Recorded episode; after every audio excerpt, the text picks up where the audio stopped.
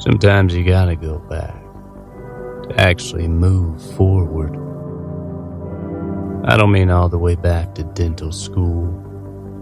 Let's face it, that was an awful experience. But when it's all said and done, you still have questions. That's what Paul and Justin are here for, to answer your questions as your dental business mentors. What's up, everybody? This is Dr. Justin. We are here doing our 10-minute sessions, or at least trying to stay on time. Last one was right on the money. We batch record these. There's no preparation. We take a look at questions and we answer questions based on our experiences have been. So, here we are, round two, and it's been fun so far, man. What is the question for today? You know, I'm going to pop in and just say that you said 10-minute sessions, and I feel like you're often the one talking when we go over limit. Yes. And it's actually 12 minutes. So if you thought it was 10, I mean, you're like blown out. You're like 12, 13 minutes sometimes, and I'm just like, Justin, we got to rein it in, bro. We got to close this out. Guilty, man. Guilty.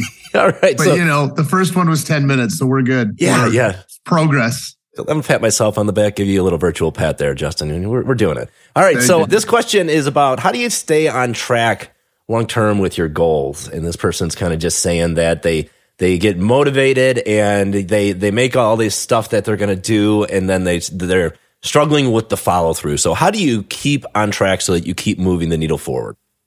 So I've had the privilege of being coached by a number of different folks, and I feel like I've listened to a number of different people who are in this space, or at least selling in this space.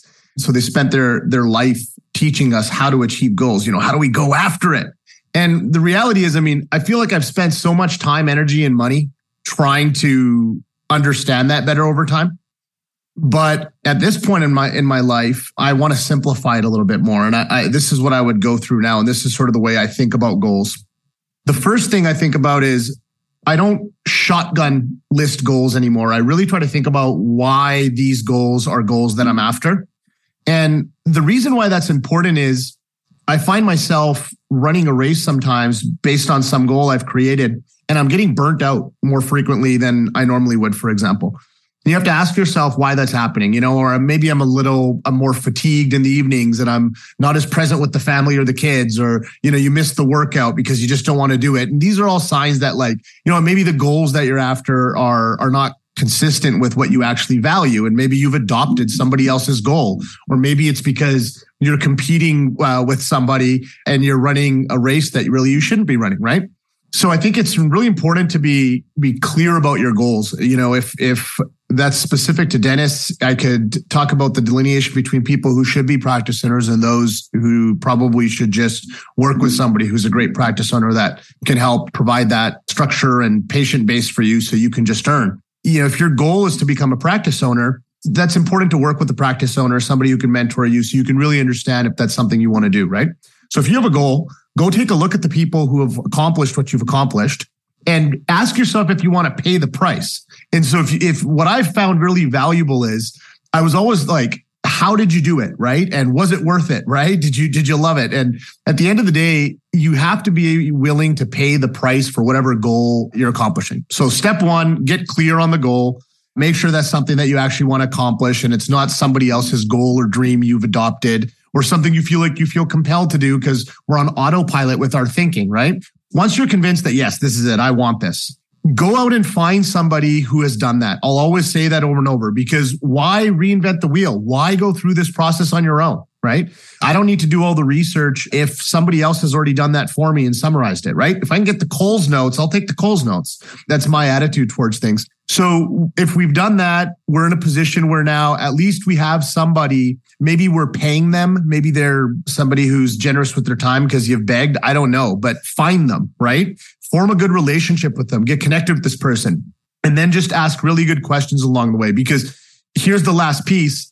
Most people spend way too much time thinking about what to do, how to do it, and not enough time executing. If somebody wants to get started on something, the best time to get started is typically when you have enough information to understand the direction you're headed in, and then just get after it, right? That analysis paralysis that we run into is something that we see a lot. So Yeah. I mean, that's really it, man. At the end of the day, execute. And so how do you stay on track with the goals? Well, if you can say to yourself, I want this because, and you were clear on it. Two, you know you're taking a path and learning from someone who's already done this. So you're avoiding pitfalls and mistakes that you would have ordinarily made. So you're taking an intelligent approach to solving the problem. And if you're still finding it trouble to stay on track, then I think, quite frankly, that's just excuses, right? Like, just do it. Get it done. Find a way. It's going to suck. You're not going to want to do it. You're going to want to golf sometimes. You want to spend time with the kids. You're going to want to, just kick your feet up and maybe watch something on Netflix. I don't care what it is. Go log your time for the last 2 weeks and guaranteed you've wasted at least, 10 hours somewhere. Like, unless you're that dialed in. But if you're asking this question, there's a lot of time being wasted, or at least I found that in my own life. So just get real with yourself, right? Get real with yourself and get the job done if it's a goal that you're clear on. And to me, it's that simple, man. You mentioned the have a mentor thing in a mutual friend of ours and Josh Cochran. I know he had paid some real estate guy, I think he wrote him a big check and said, hey, can I just write you a big check? And I can just call you with questions when I'm going through this stuff. And I've never heard of anyone. I mean, that shows dedication, but I mean, here we are. He's wanting to compensate when this person maybe might have just did it for free, but here he's like, hey, I know I'm going to get value from your time. Here's some money. I just need to call you every now and then and check in and just have you look over some of these real estate deals and stuff like that. And I always thought that was so cool when he told me about that. When I answer this question, I say, how do I stay on track? And for me, it's a big thing is always breaking down goals into little steps. But one thing that I have to force myself to do is I'm big on to-do lists. And I know some people aren't, but I'm big on a to-do list. I swallow the frog first. I take that one that I'm looking at. And I'm just like, there's so much tendency for me to check off the easy things like email this person, log into Invisalign and do a few ClinChecks, do this. But then I had that one that I know it's going to take me like some brain power and some actual thought and energy. And I'm like, oh yeah, I'll put that one towards the back. I'll get some momentum. No, I got to do that one first because otherwise that one's going to end up on tomorrow's to-do list. So I always try to swallow the frog first. And there's a book called Swallow the Frog that I took that from, and it's a whole book on it. I don't think you need a whole book on it. Just do the hard thing first. That's essentially the premise of the book. And then my other thing for me is having realistic today to-do lists. Not having a long-running just to-do list, having one that's just for today and it's a realistic amount of things that I can get done. Because it's nice if you finish that thing and you want to grab something else off another list, and but always set yourself up the night before with a tomorrow to-do list, or it'll be today when you know what I mean. Don't put too much stuff on it because you're never going to feel good about it. Give it enough stuff that you can accomplish. Put only a few hard things on there. Try to do those ones first. And then the last thing I would say, is, and this is just my experience and this is what works for me for to-do lists, is that when I have something that's going to take me over an hour of something like a project or a bigger thing, instead of putting that on my to-do list, I will go and I will find time in my schedule and I will schedule an hour or two to work on that. That way it doesn't sit on the to-do list. I know when I wake up that morning, I'll see it on my schedule, say, okay, that's what we're working on. Because I find that's another one of those frog things is you might have 10 things to do on your to-do list and one's going to take you about an hour or two.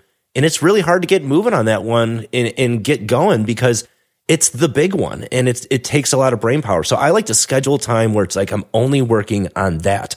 And these are for me just kind of productivity hacks that go forward. But to circle back on what you said, Justin, is I'm talking about how to do the things that you set out to do. But going back to what you said, this mentor thing, I was talking to my daughter about this the other day. She was saying, I don't like asking my teacher, her math teacher, she's 12. She doesn't like asking her math teacher for questions because she doesn't want the teacher to think she doesn't know it. And I said, the smartest people I know ask a lot of questions because I was always the person when I took a seminar, when they're like, okay, we're going to take a 15-minute break and everyone's walking around and getting food. I just went right up to that speaker and I'm like, dude, I got questions. I was just writing them down as they were talking. You learn so much from clearing up misunderstandings or vague areas, or just there's so many things that are only applicable to you that a speaker might say something and then you're like, okay, I have a misunderstanding about this, or I want to hear their opinion on this. People have done this. Look at successful people and do what they do. So don't be afraid to find a mentor, to get a coach, to ask questions. I mean, I've been working out, lifting weights since I was in my 20s, but man, these past 2 years, I've been working with a personal trainer and it's a completely different ballgame now. And I'm not working out every day with a personal trainer. I'm working out 5-6 days a week total, but maybe just 2 a week with the trainer. But that has spilled over into my home workouts when I'm not with the trainer. New ways of doing things, different rep counts, different kind of eccentric movements, like negatives. There's so much we can learn from people if we just are willing to put in the time to ask. So I just wanted to add that little piece from what you said, Justin. And since we're keeping these under 12 minutes, you got about a minute to close us off and take us out into the sunset. Go. I think it just comes down to, man, if you want something bad enough, you'll figure out a way to do it. You'll find the time and you'll just get it done. And so when we're not, that's why we always have to go back and kind of do this gut check. Like, why am I procrastinating? Why am I not getting the job done? Right. And sometimes it's because you're chasing the wrong goal. Maybe it's inconsistent with your value system. Maybe now that you know what the price is that you have to pay, you don't want to pay the price. Whatever it is, get real with yourself. But the reality is you will get the job done if you want to get the job done. So just get after it. Do it. Yeah. I want 6-pack abs. I've wanted them since I lost them when I was maybe 18 years old. And I just don't want them bad enough. Every time I get like leeway, I'm like, okay, it's starting to come through a little bit. Man, to take it to that 6-pack level, that's a whole nother level of dedication. And I'm just unwilling to do it. Maybe they'll come up with something. I don't know how to get this 6-pack ab. I just have to let go of that goal, I think. The dad bod has given a lot of people a lot of freedom, man. It has. It is freeing. With this body positivity, I'm okay. There's nothing wrong with me. I'm still healthy and I'm still a good person. All right. Hey, info@dentalbusinessmentor.com. Send us your questions. Check out dentalbusinessmentor.com. $179 a month. You could learn so much. You know, you don't have to ask us the questions. You could just go watch our videos and learn, implement, and, you know, take your practice to new heights. So we will talk to you all next time.